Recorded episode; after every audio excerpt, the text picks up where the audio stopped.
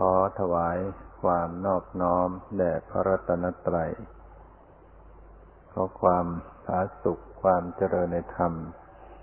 จงมีแก่ญาติสัมมาปฏิบัติธรรมทั้งหลายการต่อไปนี้จะได้ปรารภธรรมะตามหลักคำสั่งสอนขององค์สมเด็จพระสัมมาสัมพุทธเจ้า เพื่อส่งเสริมสติปัญญาความรู้ความเข้าใจในการปฏิบัติโดยเฉพาะการปฏิบัติวิปัสสนากรรมฐานเป็นเรื่องที่จะต้องอาศัยความรู้ความเข้าใจถ้าไม่เข้าใจก็ไม่สามารถจะปฏิบัติด้วยตนเองให้ถูกต้องได้วิปัสสนาก็คือความรู้แจ้งเห็นจริง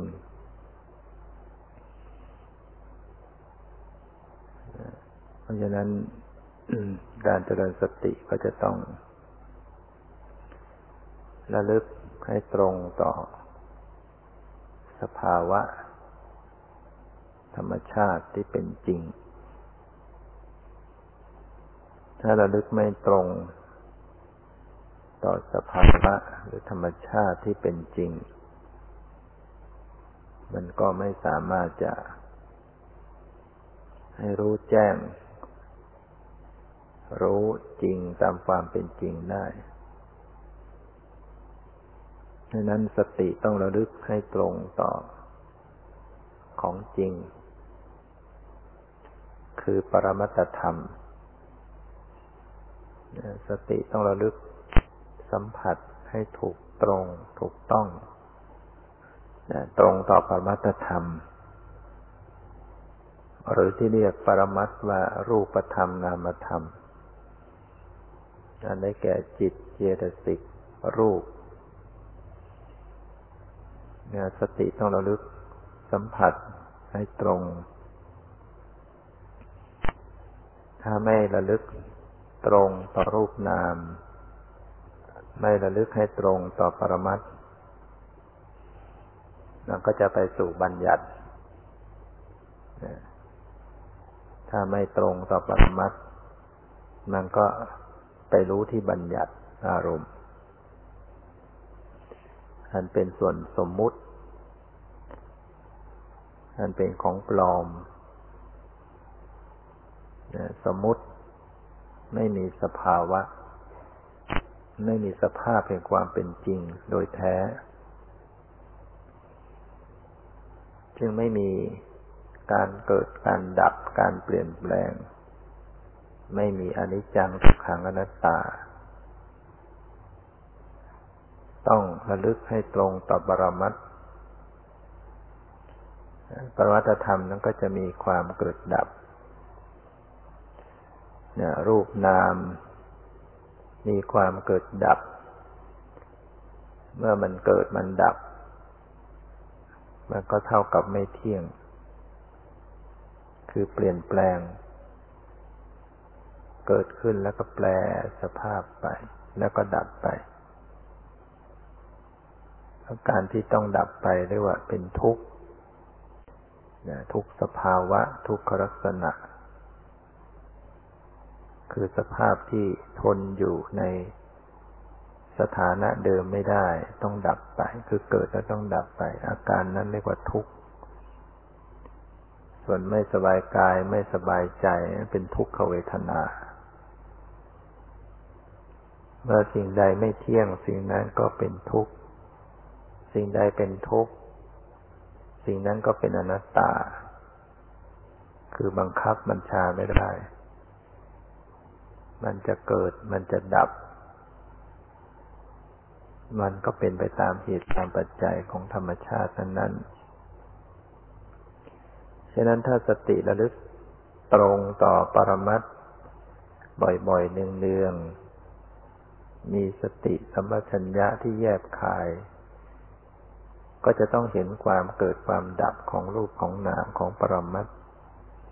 เรียกว่าเห็นความจริงเห็นสภาวะความจริงตามความเป็นจริงเห็นของจริงตามความเป็นจริงคือเห็นรูปเห็นนามเกิดดับเป็นนิจจังทุกขังอนัตตา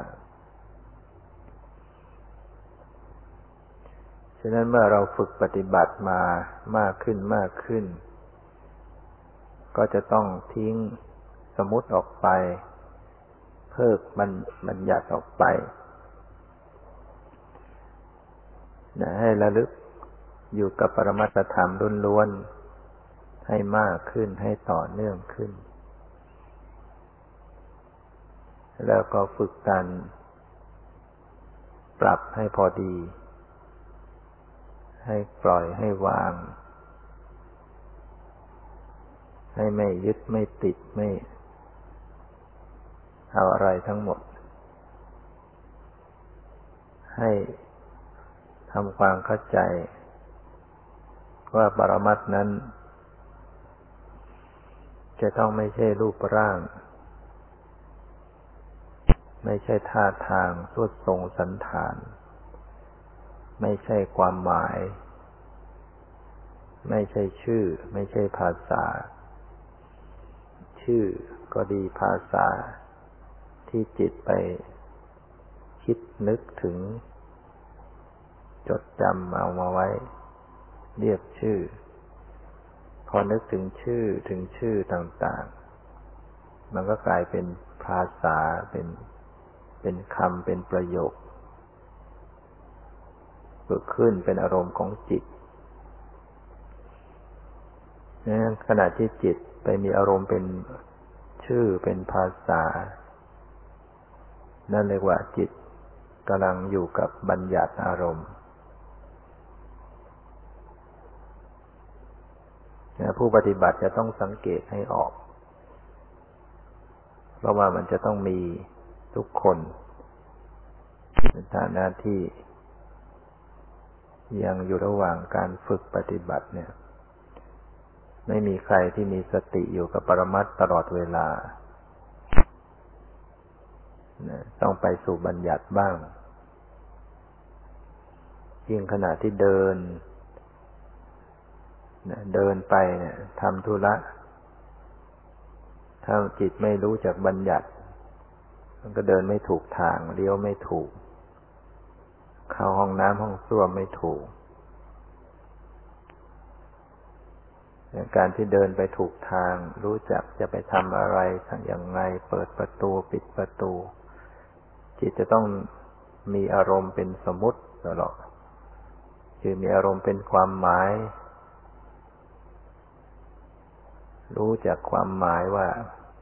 ต้องทำอย่างนี้จึงเกิดอย่างนี้ทำอย่างนั้นเป็นอย่างนั้นเนี่ยคือบัญญัติอารมณ์ตอนนี้ขณะที่มานั่งอยู่นิ่งๆปฏิบัติก็ไม่จำเป็นต้องเอาบัญญัติแล้วเราทำยิ่งขึ้นไปเราไม่ได้เดินเหินไปทำอะไรอยู่เฉยๆจึงคัดบัญญัติออกไปให้มันหมดมากที่สุดแต่แม้จะคัดออกมันก็ยังคอยจะนึกถึงบัญญัตินั่งไปแล้วมันก็คอยจะนึกถึงชื่อภาษาเรื่องราวต่างๆเป็นความหมายเป็นรูปร่างเป็นมโนภาพเป็นชื่อเรียกเมื่อคิดไปถึงอะไรมันก็มีชื่อของสิ่งนั้นคำพูดเรื่อยเราจะเรียกว่ามันพูดอยู่ในใจตลอดมันภาพอยู่ในใจเหมือนว่าดูหนังก็มีคนพากย์ให้ฟังว่าอย่างนั้นว่าอย่างนี้ว่าอย่างนั้นอย่างนี้จิตนี่ก็เหมือนกันแหละมันรับอารมณ์อะไรมันก็มันก็ปรุงไปในชื่อในความหมายในรูปร่างของสิ่งเหล่านั้นจิตมันจึงเหมือนกับมันพูดอยู่ตลอดในขณะที่จิตกำลัง ไปมีอารมณ์เป็นชื่อภาษาความหมายเรื่องราว สิ่งที่เป็นปรมัตถ์ก็คือจิตที่มีเจตสิกต่างๆปรุงแต่งอยู่มีวิตกตรึกมีวิจารณ์นึกตรึกนึกวิชาวิจารณ์เข้าไปในอารมณ์มีสัญญาความจำในอารมณ์เหล่านี้กำลังปรุงสิ่งเหล่านี้เมื่อมันเกิดอยู่ในจิตพูดพูดพูดขึ้นมาในจิตก็เรียกว่ามันปรุงมันกำลังปรุงจิตอยู่ปรุงแต่งจิตให้แล่นไปสู่อารมณ์ที่เป็นสมมุติพอมันปรุงไปปรุงมามันก็จิตก็จะมีอารมณ์เป็นเรื่องราวเป็นภาษาเป็นเรื่องเป็นเป็นความหมายเหตุการณ์ของสิ่งที่จิตคิดไปสู่ตรงนั้นคิดไปถึงบ้านมันก็เห็นภาพบ้านเห็นคิดถึงคนเห็นคนแล้วก็นึกชื่อนึกความหมายของคนของสถานที่อย่างเรียกว่าจิตไปสู่อารมณ์เป็นที่เป็นบัญญัติคนก็ดีบ้านก็ดีเหตุการณ์ก็ดีเรื่องราวความหมายมันเป็นบัญญัติแต่ในขณะนั้นน่ะสิ่งที่เป็นปรมัตถ์ก็กำลังเกิดขึ้นอยู่ก็คือความตรึกความนึกความปรุงแต่งความคิดนึกนั่นแหละกำลังเป็นปรมัตถ์ที่เกิดที่เกิดอยู่วิปัสสนานั้นสติต้องระลึกที่ปรมัตถ์ฉะนั้นเวลาที่จิตกำลังตรึกนึกคิดไปสู่เอาเรื่องราวชื่อภาษาต้องเจริญสติระลึกเข้ามาที่จิตคือระลึกที่ความคิดระลึกที่การตรึกการนึกการวิพากษ์วิจารณ์ความจำที่ได้หมายรู้ที่เกิดขึ้นในจิตต้องทำสติรู้ระลึกเข้ามาที่จิตอาการในจิตความปรุงแต่งในจิตอย่างนี้ถ้าระลึกเข้ามาที่นี่ก็เรียกว่าระลึกเข้ามาสู่ปรมัตถ์มันก็หลุดจากเรื่องจากความหมายจากชื่อภาษาเหมือนกับว่าเรื่องมันขาดลงคำพูดมันหายไปภาษาของภาษาชื่อภาษาขาดหายไปรูปร่างมโนภาพหายไปความหมายหายไปเรียกว่าเรื่องมันขาดลงนะเหมือนกับว่าเขาฉายหนังเขาก็เอาแสงผ่านฟิล์มส่งไปที่จอจอหนังก็เห็นเป็นภาพอะไรต่างๆให้ตัวภาพที่จอหนังเหมือนกับเป็นอารมณ์ที่เป็นสมมติบัญญัติเป็นคนเป็นสัตว์เป็นเหตุการณ์แต่ไอ้ตัวปรมัตถ์ก็คือที่กำลังอยู่ที่ฟิล์มอยู่ที่แสงที่ฉายออกไปฉะนั้นเมื่อจะดูของจริงก็ย้อนมาดูที่นะถ้าฟิล์มมันขาดมันไม่ไปต่อภาพที่จอก็ขาดหายไปอุปมาเหมือนกับผู้ปฏิบัติ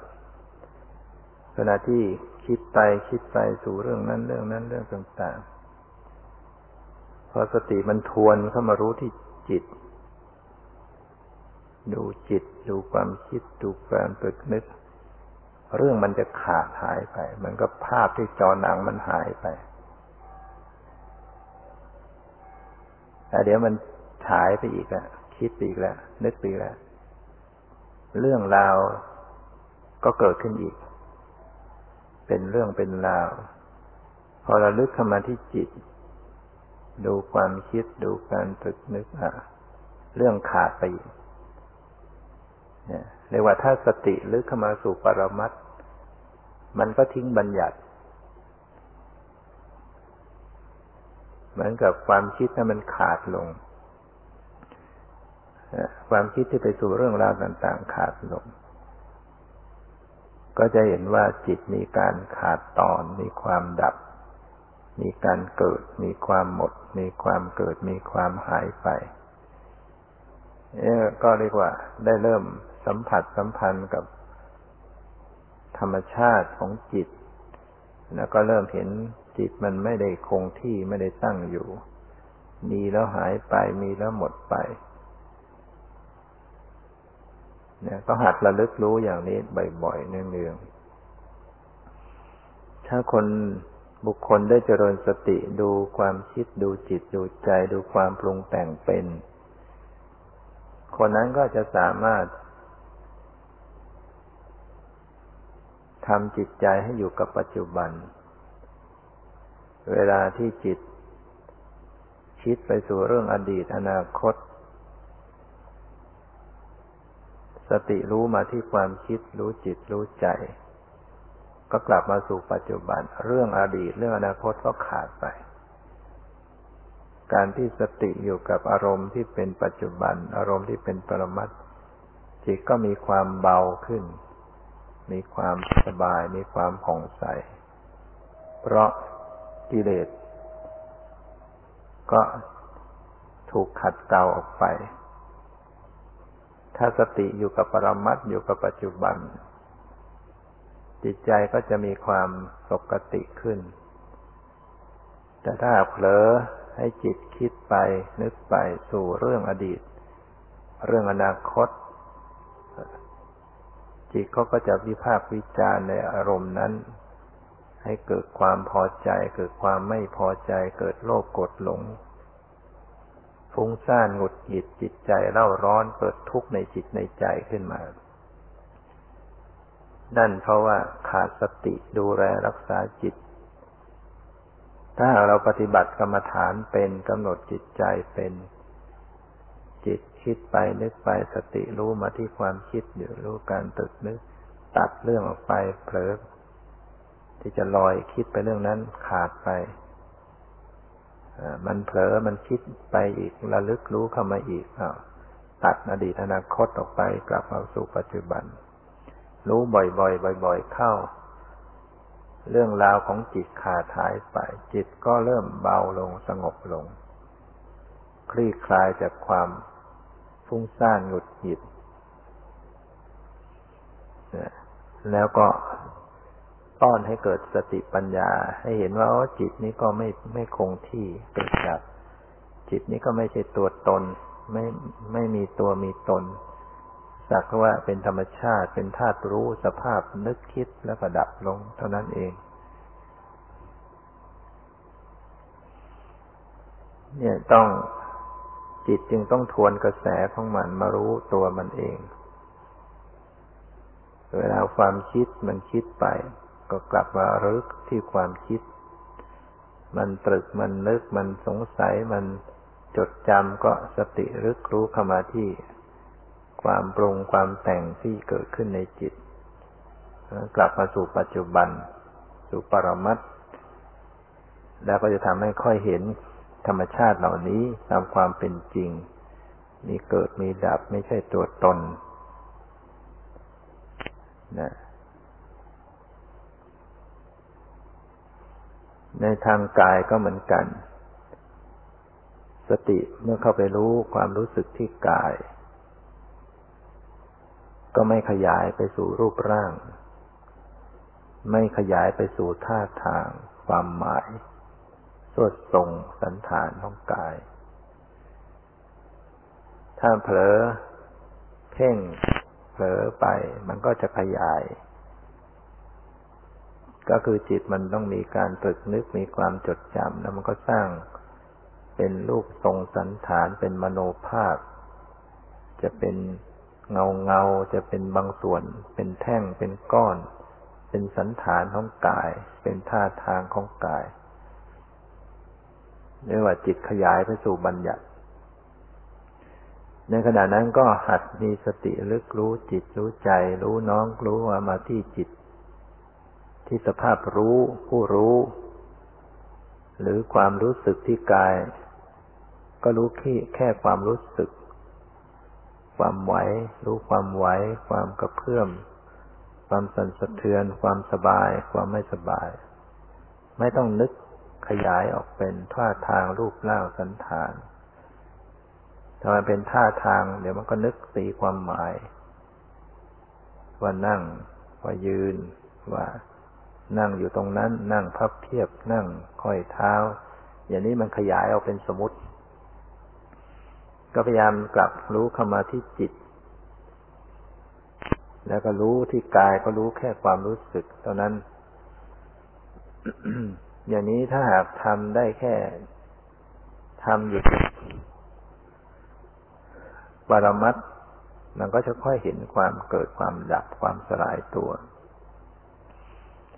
ที่กายเนี่ยมันมีรูปรูปประธรรมต่างๆมีเย็นมีร้อนมีอ่อนแข็งมีหย่อนตึงสิ่งเหล่านี้เป็นรูปธรรมต่างๆมาเข้ามากระทบเขาก็จะสลายตัว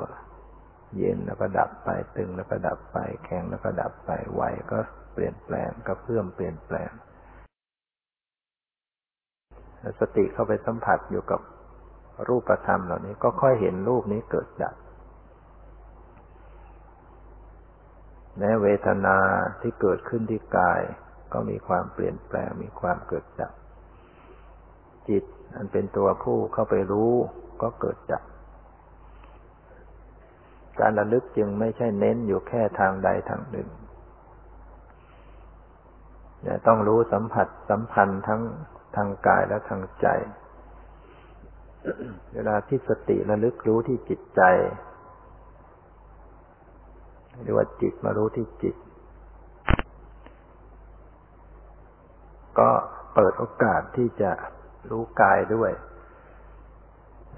เมื่อเปิดโอกาสความรู้สึกทางกายมันก็จะซ้อนมาให้รู้กำลังดูจิตดูจิตดูจิตใจไปความไหวที่กายก็ซ้อนมาให้รู้ความตึงความไหวความกระเพื่อมเมื่อมันปรากฏมาก็รู้สติสัมปชัญญะก็ก็เข้าไปรับความไหวแล้วก็รู้จิตรู้ไหวรู้จิตรู้ความไหวทางกายรู้ความไหวทางจิตมันต้องคู่ๆกันไปสัมผัสสัมพันธ์กันทั้งส่วนที่เป็นรูปทั้งส่วนที่เป็นนามจนว่าไม่ได้จัดแจงไม่ได้บังคับว่าจะต้องดูเฉพาะตรงนั้นหรือจะต้องดูเฉพาะตรงนี้หรือจะต้องดูตรงนั้นก่อนมาตรงนี้หรือว่าจะต้องดึงมาดึงไปนะเมื่อเราทำฝึกหัดมากขึ้นมากขึ้นจะไม่มีการดึงไปดึงมาไม่มีการดึงจิตไม่มีการบังคับว่าตรงตรงนั้นก่อนตรงนี้ก่อนนะจะต้องปฏิบัติเข้าสู่ความเป็นปกติคือไร้จากการบังคับนะไม่มีการบังคับจิตว่าจะต้องดูตรงนี้แม้แต่จิตคิดไปนึกไปเนี่ยจิตส่งออกนอกเนี่ยก็ไม่มีการดึงกลับเข้ามาถ้ายังมีการดึงกลับเข้ามาสู่ลมหายใจมาสู่กายอันนี้เรียกว่ามันยังไม่เป็นปกติมันยังบังคับบัญชาอยู่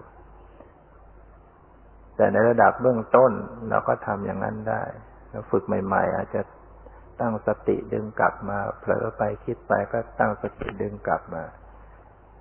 แต่ว่าในชั้นสูงๆขึ้นมาก็ไม่ต้องทำอย่างนั้นนะเวลามันคิดนึกสติรู้ความคิดมันก็กลับมาเองอยู่ตามปกติอยู่แล้วเพราะว่าจิตมันรับได้ทีละอารมณ์เมื่อจิตประกอบด้วยสติมารู้ที่จิตมันก็ทิ้งเรื่องต่าง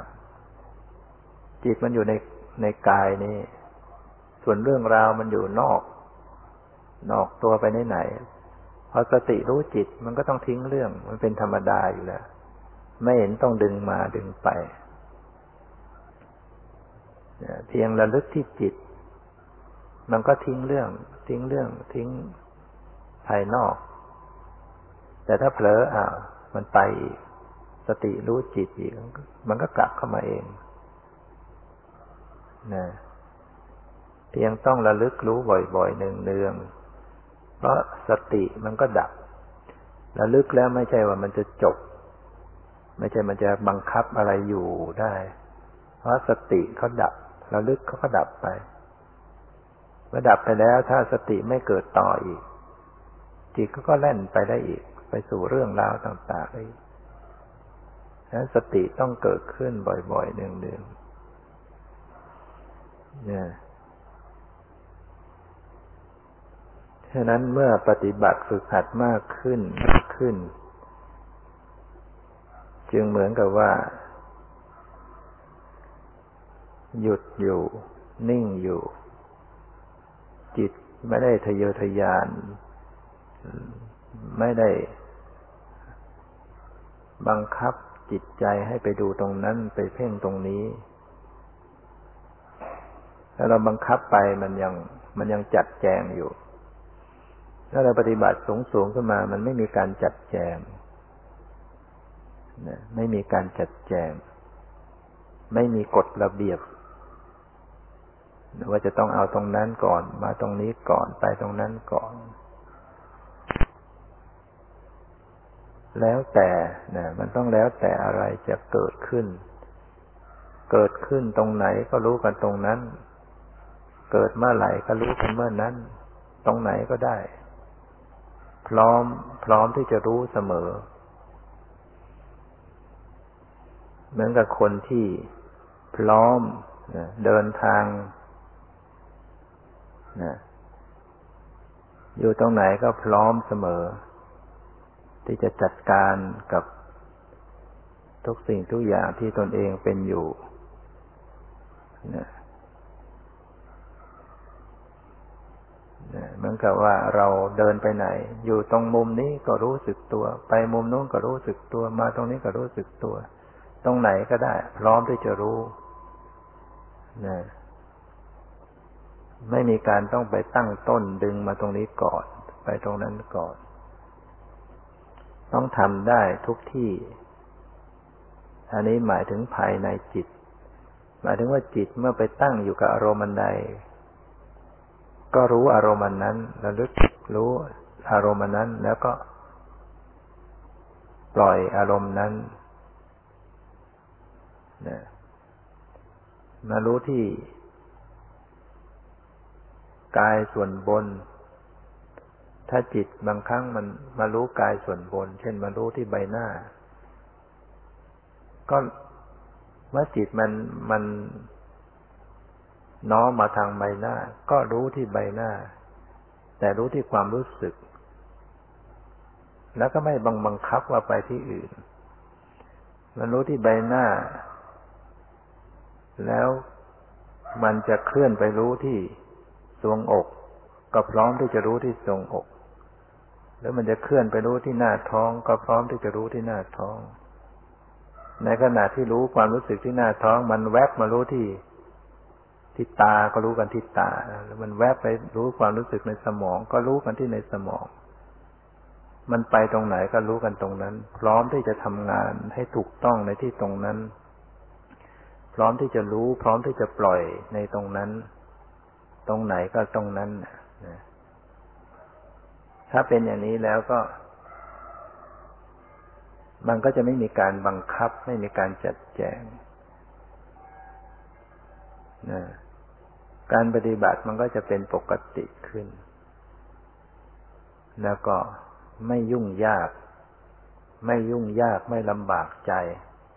อะไรที่เราต้องไปฝึกไปฝืนไปขืนมันอยู่เนี่ยมันลำบากใจแต่นี้เราไม่ไม่ได้ทำอย่างนั้นนะอยู่ตรงไหนเป็นไปอย่างไรก็พร้อมที่จะทำได้อยู่ตรงนั้น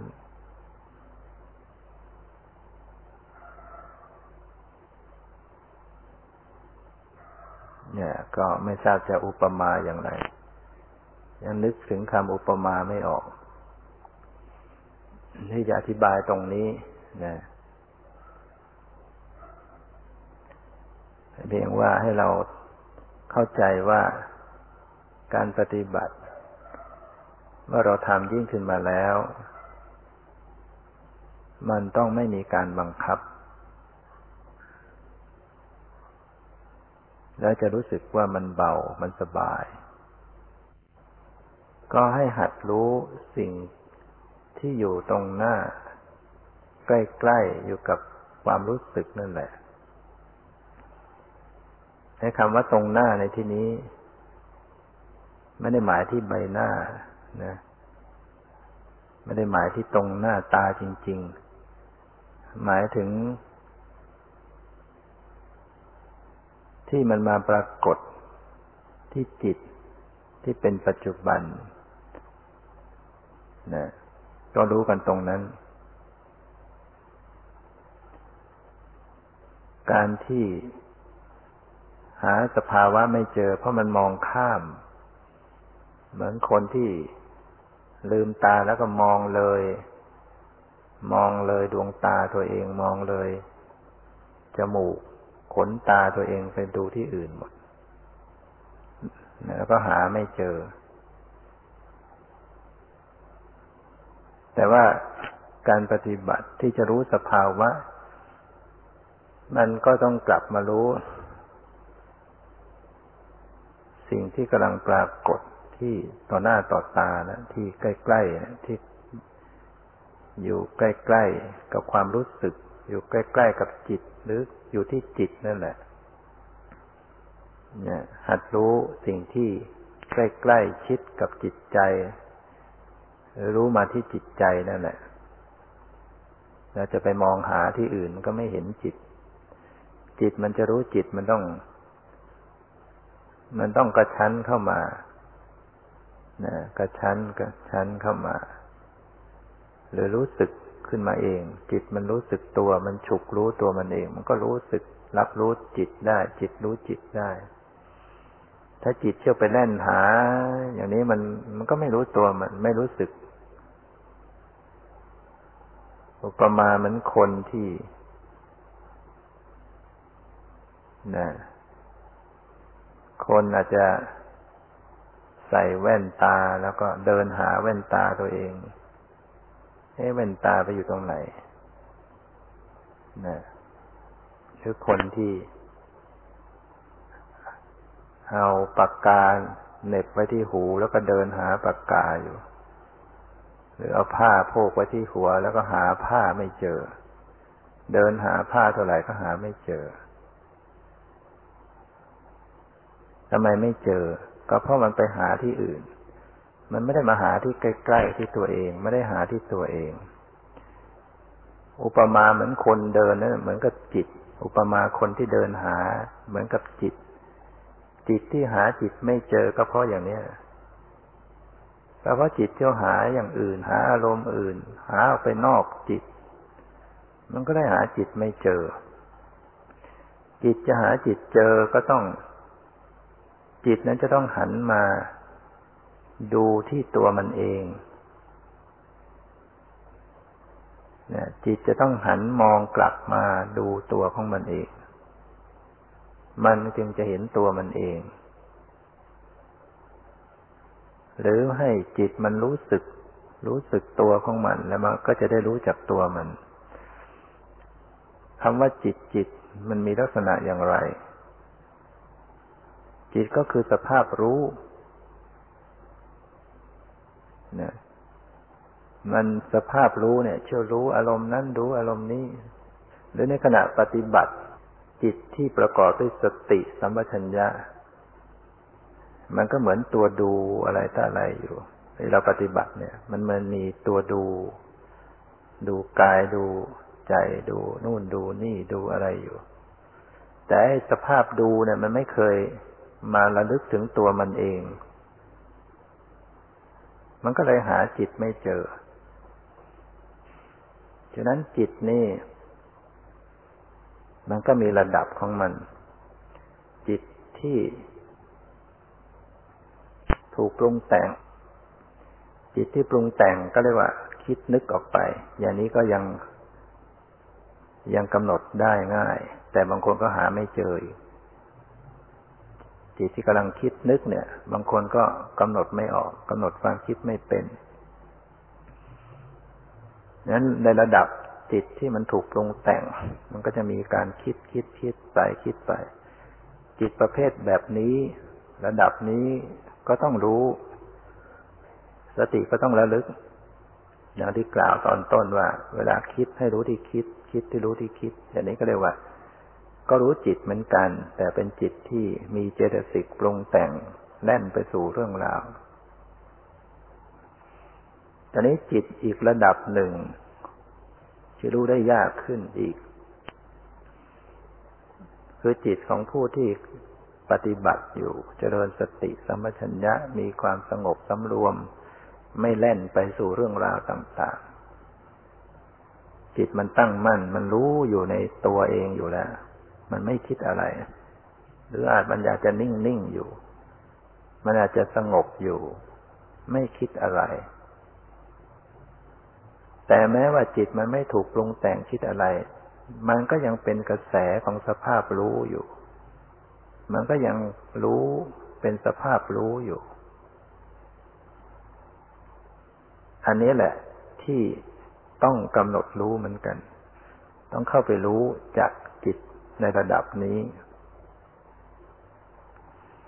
จิตในระดับที่มันทรงตัวอยู่มันนิ่งอยู่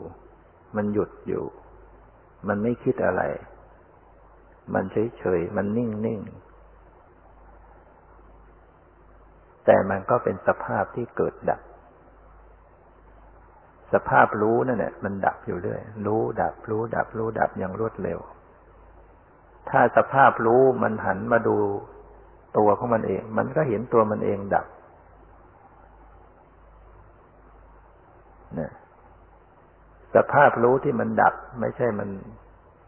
ดับเป็นภาพเป็นดวงไม่ใช่ก็คือสภาพรู้หายลงแล้วเกิดสภาพสภาพรู้ใหม่แล้วก็หายไปใหม่แล้วก็รู้ใหม่แต่มันถี่มันไวเมื่อจิตไปดูจิตเห็นจิตดับไปอย่างรวดเร็วไอ้จิตที่เข้าไปดูก็ดับไปด้วยกันจิตที่ถูกดูก็ดับจิตที่เข้าไปดูก็ดับนะ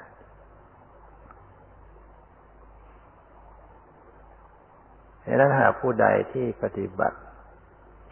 ที่จะดูรู้เท่าทันจิตใจอย่างนี้มันจะต้องทวนกระแสของมันจิตต้องทวนกระแสจิตจะต้องรู้สึกตัวของมันหัดดูใกล้ๆหัดกระชั้นเข้ามา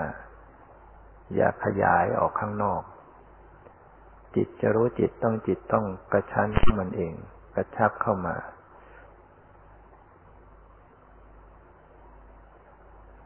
ดังนั้นการที่จิตจะรู้ที่จิตได้ก็คือว่าต้องทำให้มันหยุดอยู่ไม่ได้แล่นไปไม่ได้เพ่งค้นหาถ้าเราทำแบบเพ่งค้นหาอารมณ์จิตก็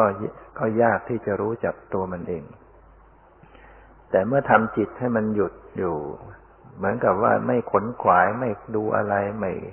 ฝักใฝ่ไปหาอารมณ์มันใดจะอยู่เฉยๆจิตจะทำจิตอยู่กับที่นิ่งๆเฉยๆนั่นแหละจิตมันจะทวนเข้ามารู้ตัวมันเองนะ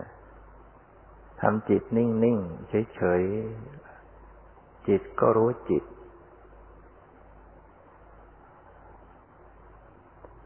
คือสภาพรู้ดูสภาพรู้เราจะเรียกว่าเป็นตัวก็ไม่ใช่เป็นตัวจริงๆไม่ใช่เป็นหุ่นเป็นแท่งเป็นรูปทรงคำว่าตัวก็คือสภาวะคือคือสภาพแต่เราใช้สมมติว่าตัวรู้สภาพรู้นั่นคือจิตหรือตัวที่มันกำลังมองอยู่กำลังดูอยู่นั่นแหละหัดให้ระลึกรู้ตัวตัวดูตัวรู้ไว้เราจะเรียกว่าผู้รู้ก็ได้นะ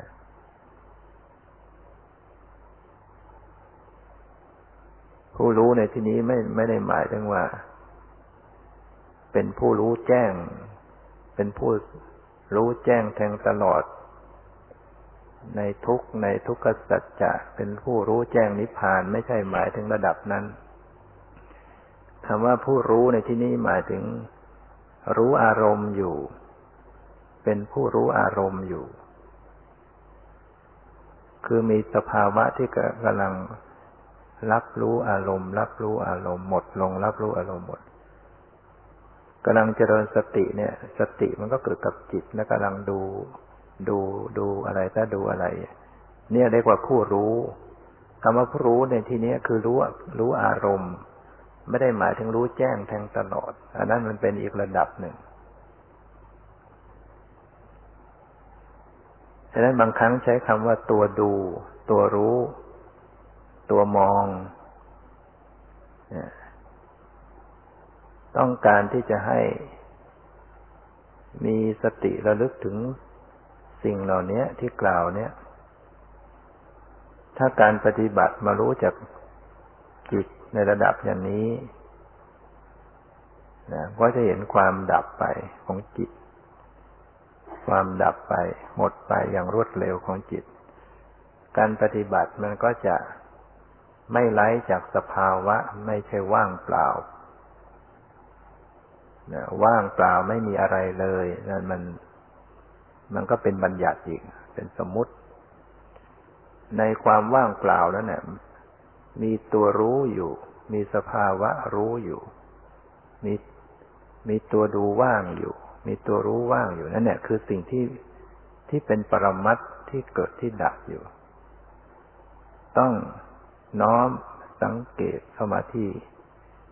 สภาวะที่รู้นิดหนึ่งหมดไปนิดหนึ่งหมดไปเนี่ยนั้นต้องอาศัยการเข้าใจแล้วก็ประคับประคองวางให้เหมาะสม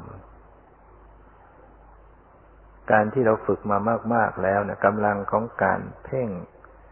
กำลังของการค้นหาสภาวะของการติดตามดูสภาวะมันมีอยู่แล้ว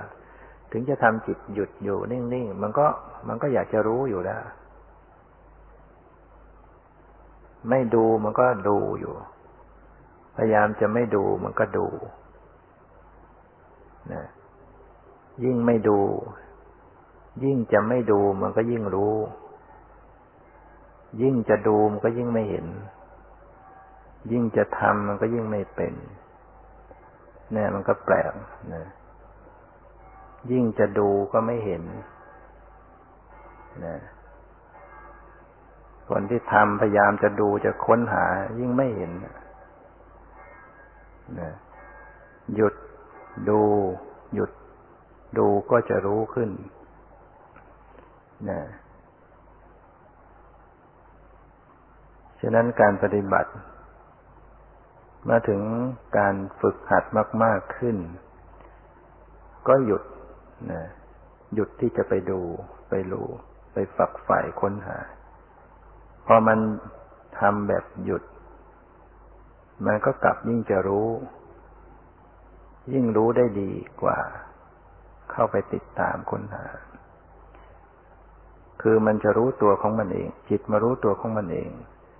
แล้วก็เห็นอาการในตัวของมันเองเห็นสิ่งที่มาสัมพันธ์กับตัวมันเองเห็นความจริงของตัวมันเองที่เปลี่ยนแปลงเกิดดับใช่ไหมยิ่งไม่ดูมันก็ยิ่งรู้นะไม่ยิ่งไม่ทำมันก็ยิ่งทำนะถึงว่าทำเหมือนไม่ได้ทำยิ่งจะทำมันก็ยิ่งไม่เป็นนะ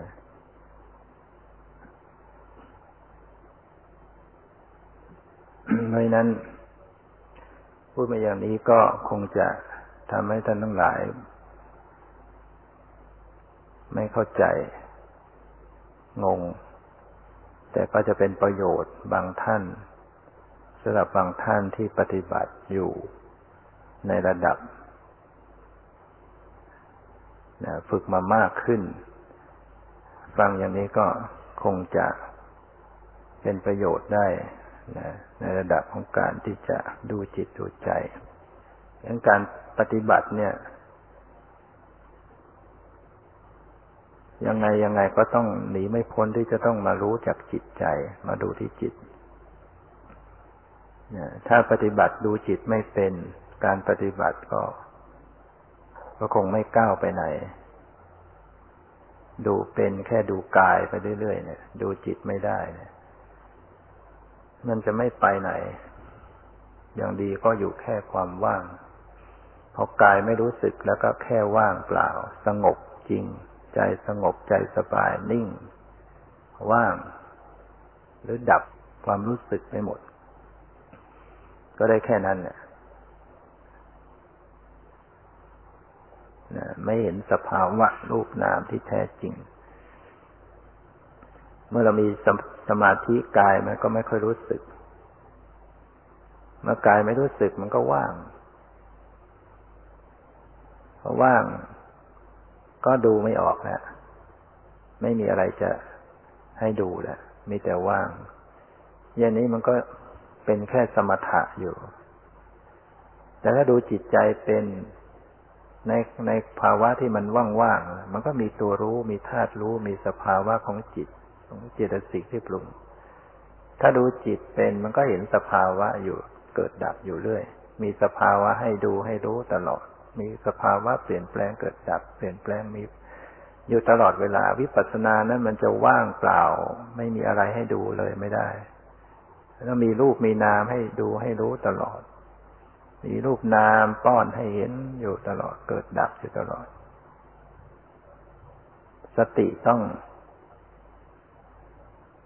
นะอยู่กับรูปนามตลอดไปถ้าตกจากรูปนามตกจากปรมัตถ์มันก็ไปสู่บัญญัติมันก็ไปทางหนึ่งบัญญัติไม่ใช่ทางเดินของวิปัสสนาทางเดินของวิปัสสนาต้องเป็นปรมัตถ์ต้องเป็นรูปนามแต่คนที่ฝึกใหม่ๆยังดูรูปนามไม่เป็นก็ต้องเอาบัญญัติมาใช้ก่อนเช่นเราเพ่งดูลมหายใจเข้าออกดูเข้าออกยาวสั้นดูพองดูยุบดูท่าทางรูปร่างของกายยืนเดินนั่งนอนเนี่ยเราเอามาใช้ก่อนเพื่อให้เรามีจิตใจอยู่กับเนื้อกับตัวให้มันเกิดสมาธิให้มันตัดบัญญัติภายนอกออกไปเสร็จแล้วจึงเชื่อมเข้ามาสู่ปรมัตถ์มาสู่สภาวะปรมัตถ์มาสู่ความไว้ความตึงความแข็งความอ่อนความสบายไม่สบายแล้วก็ทิ้งรูปร่างสมมุติออกไปความหมายออกไปมาดูความรู้สึกที่กายมาดูความรู้สึกที่จิตใจดูผู้รู้ดูความรู้สึกเรียกว่ามาสู่ปรมัตถ์พอมาสู่ปรมัตถ์ได้นะก็ไม่จำเป็นต้องไปเอาบัญญัติมาคัดบัญญัติออกไปให้หมดเวลามันจะไปสู่บัญญัติที่คือคิดสู่เรื่องราวก็รู้ความคิดตัดบัญญัติออกไปนะถ้ามันรู้ที่กายรู้แค่ความไหวพอมันรู้ความไหวที่กายมันก็รู้จิตมันก็ทำให้ไม่ขยายออกไปเป็นรูปร่างสันฐานแล้วดูกายอย่างเดียวเพ่งไปที่กายมันก็จะขยายเป็นรูปร่างสันฐานเป็นบัญญัติขึ้นมาอีกดังนั้นต้องจึงบอกว่าต้องดูอะไรก็ดูเบาๆถ้าดูเพ่งไปมันมันจะหนักไปจุดใดจุดหนึ่งมันก็ทำให้ขยายออกเป็นรูปร่างเป็นบัญญัติดูจึงต้องระลึกให้มันสัมผัสกับจิตดูความรู้สึกที่กายพร้อมดูจิตใจดูจิตใจดูให้มันอยู่ในกรอบที่สัมผัสกันทั่วไปทั้งหมดทั้งรูปต่างๆนามต่างๆมันจะดูแค่รูปเดียวนามเดียวไม่ได้ถ้าไปจ้องแค่รูปเดียวมันก็ไปบัญญัติมันต้องรับนั้นรับนั้นรับรับรับอารมณ์ต่างๆรับสภาวะปรมัตถ์ต่างๆวิปัสสนาจึงไม่ใช่ระลึกแค่อารมณ์เดียวต้องระลึกที่รูปต่างๆนามต่างๆแล้วแต่ว่ารูปอันใดเกิดก็รู้นามอันใดเกิดก็รู้เกิดตรงไหนก็รู้ตรงนั้นดับไปตรงนั้นก็แล้วไปแล้วไปดูอันใหม่อันใหม่อันใหม่เรื่อยไปเรื่อยไปหมดไปหมดไปหมดไปให้ได้ปัจจุบันสั้นที่สุดชั่วขณะนิดเดียวนิดเดียวแวบเดียวไม่ต้องไปพยายามไปคิดนึกอะไรถ้าเกิดกลัวจะไม่รู้เวลาไปรับ รูปนามอันใดก็ไปคิดนึกอันนี้คือรูปนี่คือนามนี่ไม่เที่ยงนะนี่เป็นทุกข์อย่างนี้มันไปสมมุติหมดที่จริงรู้แค่นิดหนึ่งนะพอแล้วแล้วก็รู้อันใหม่รู้อันใหม่รู้อันใหม่ตอนนี้บางทีเราห่วงกลัวว่าจะไม่รู้กลัวว่าจะไม่รู้จักรูปจักนาม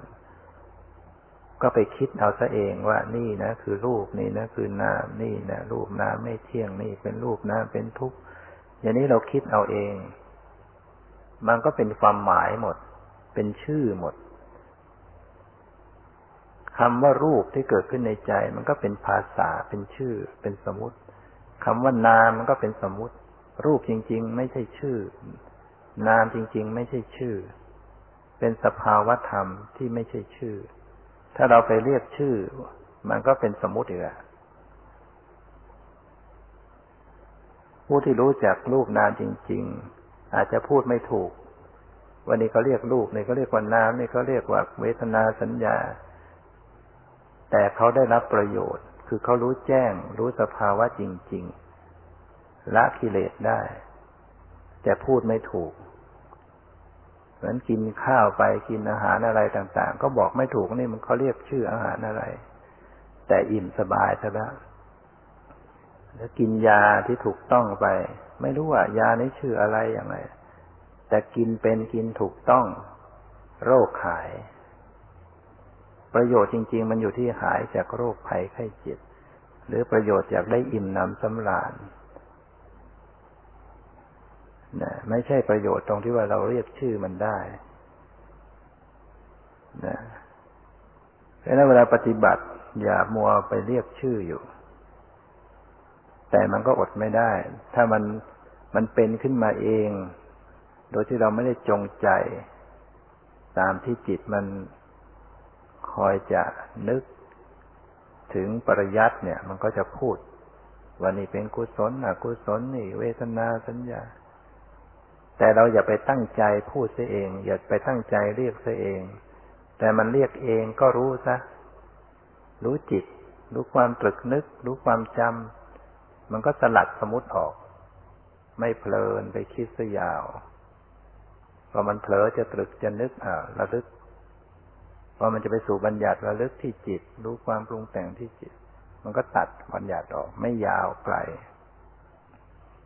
นะแต่ถ้าเราไม่เข้าใจเราไปทำซะเองไปไปตั้งใจที่จะเรียกซะเองอย่างนี้มันก็ไปหมดไปบัญญัติหมด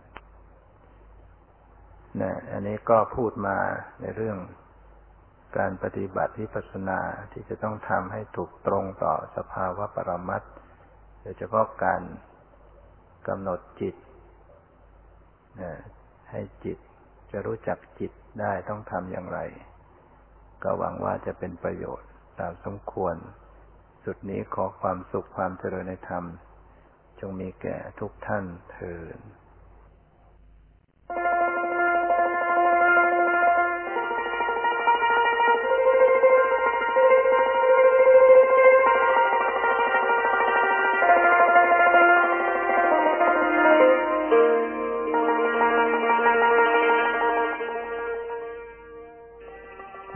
อังคุตนิกาย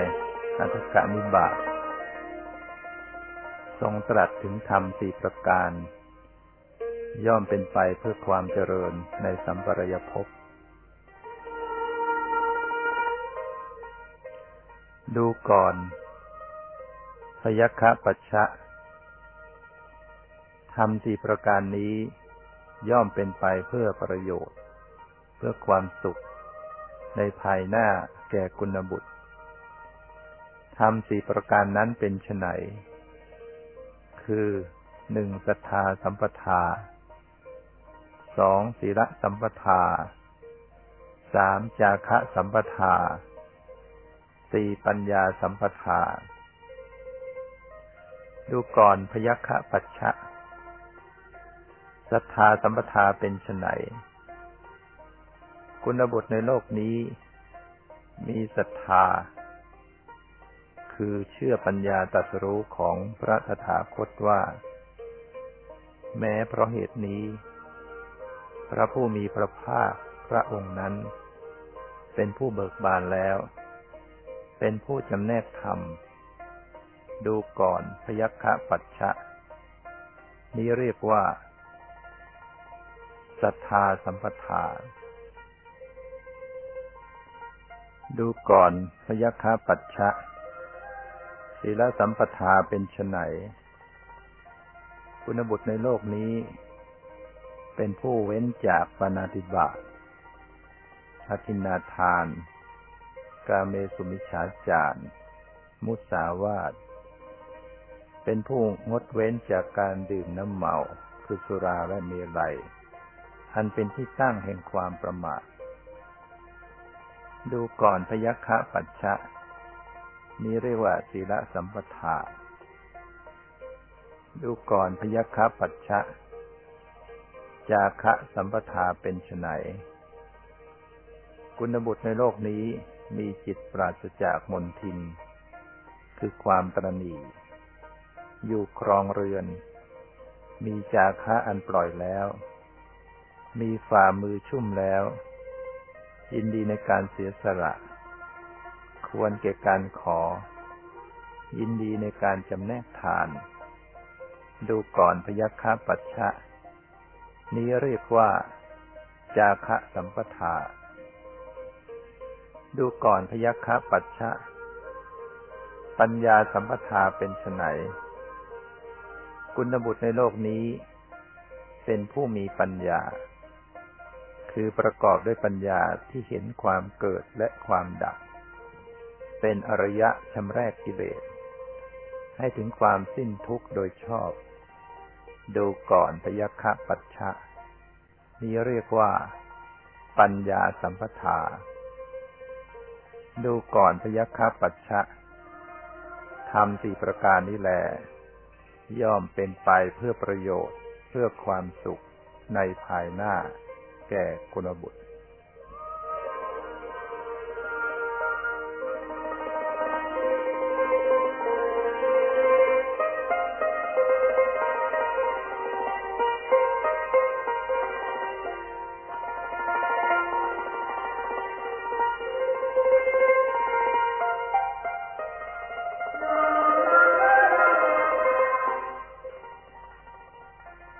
คนหมั่นในการทำงาน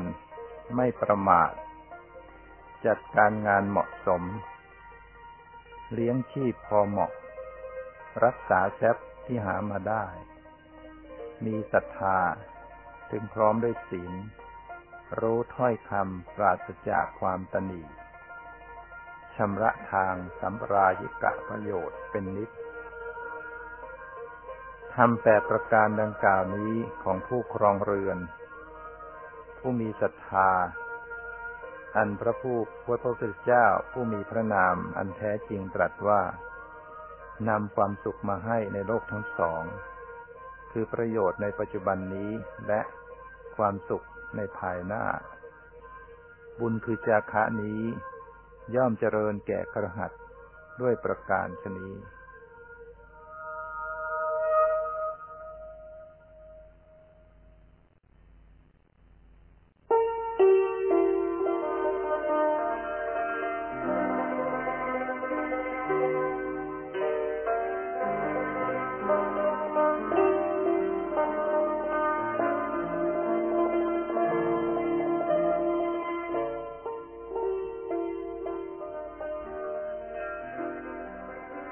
ในสังยุตตนิกายสขาทวรรค